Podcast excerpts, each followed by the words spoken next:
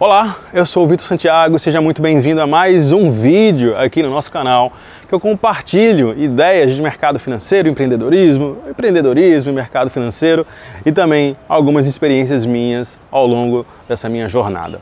Então eu parei a minha caminhada matinal aqui para compartilhar três coisas que eu aprendi no mercado financeiro que eu carrego para minha vida, tá?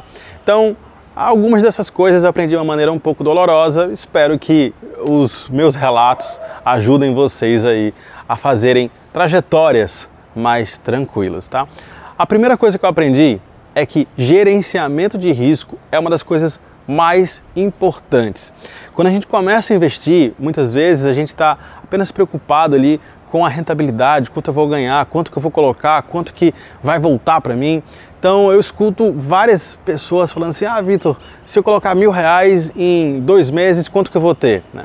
Primeiro que para saber quanto que você vai ter vai depender do teu perfil de investidor, vai depender de onde você está alocando o teu capital, qual o risco que você aceita, qual a liquidez, existe uma série de fatores, mas independente desses fatores, gerenciamento de risco é uma das coisas que eu diria primordial, tá? Essa é uma das coisas que eu aprendi um pouco na dor, porque quando eu comecei a operar, por mais que eu tivesse ideia de como era importante fazer um bom gerenciamento de risco, muitas vezes eu negligenciava o risco. Por exemplo, eu entrava numa operação e aí eu falava, olha, quando eu bater aqui tantos por cento, eu vou estopar a operação. E aí quando chegava em tantos por cento, eu falava, não, peraí, vai voltar ao mercado, eu sei que o mercado agora ele vai reverter, e muitas vezes você acaba expondo o teu capital a um risco desnecessário ou a um risco muito alto. Tá? Um outro ponto é que o seu perfil de investidor ele é extremamente importante. Tanto é que quando você abre uma conta numa corretora, a primeira coisa que você faz é uma análise do seu perfil de investidor. E aí as corretoras elas vão oferecer para você produtos alinhados com o seu perfil. Digamos que você tem um perfil muito agressivo, tá?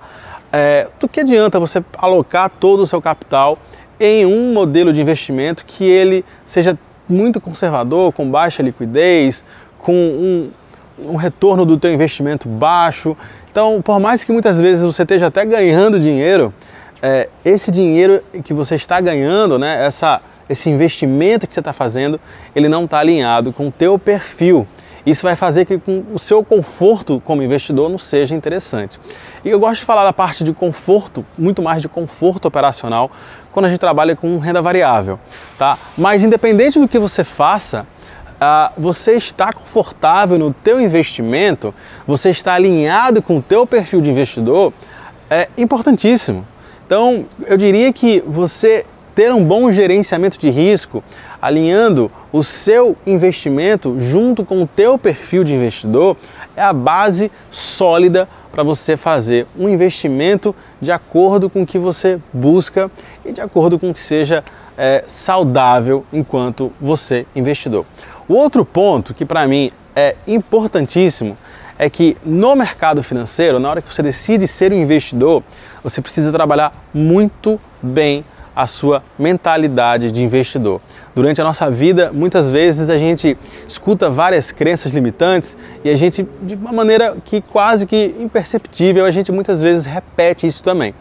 É, eu lembro que tem uma história que um casal recém-casado foi fazer um peixe e aí na hora que a mulher foi cortar o peixe, ela cortou a cabeça e o rabo do peixe e aí o marido falou assim: Nossa, você corta isso, joga fora? Por quê? Ela falou: Ah, não sei. Minha mãe fazia isso e eu aprendi que tem que ser feito assim. O cara falou: Ah, então vamos ligar para sua mãe e perguntar por que, que ela corta né, a cabeça e o rabo do peixe. E ligaram para a mãe e a mãe falou: Ah, eu não sei. Sua avó que fazia isso e eu também acabei fazendo isso. E aí ligaram para a avó e a avó falou: Não, na verdade é que eu tinha uma frigideira muito pequena que não cabia o peixe inteiro, eu cortava a cabeça e o rabo. Então, muitas vezes a gente está desperdiçando oportunidades, desperdiçando coisas ali no nosso dia a dia que a gente está reproduzindo uma crença limitante. Eu posso falar aqui de várias crenças limitantes, mas o que eu acho importante a gente compartilhar nesse vídeo é que você precisa olhar para dentro de você e entender quem é você. Tá? Entender a sua mente, ela está preparada para que tipo de investimento? Quem é você dentro do jogo? Você é uma pessoa que está disposta a ter um risco maior dentro do seu é, gerenciamento de risco? Você é uma pessoa que está começando ou você é uma pessoa que está insegura em investir? Isso tudo faz parte de um leque de possibilidades que você tem, tanto quanto o investidor e tanto também como alguém que está numa jornada de aprendizado.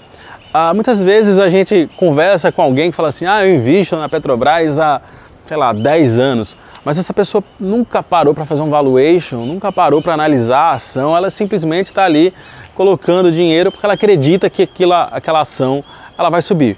Muitas vezes ela sobe, muitas vezes também não. Então, na hora que você trabalha a sua mente como investidor, a primeira coisa que você precisa fazer é entender quais são as suas crenças limitantes e aí ressignificá-las. Então, para mim, é, esses são três coisas que eu aprendi que foram muito impactantes e muito importantes na hora que eu decidi virar minha chave para, de fato, virar um investidor, de fato, hoje trabalhar como operador de renda variável. Mas você me conta aí nos comentários ah, quem é você, o que é que você sente na hora que você investe. Aproveita, curte, comenta e compartilha esse vídeo, ajuda o canal a gente se encontra pelo meio do mundo e nos próximos vídeos. Até logo!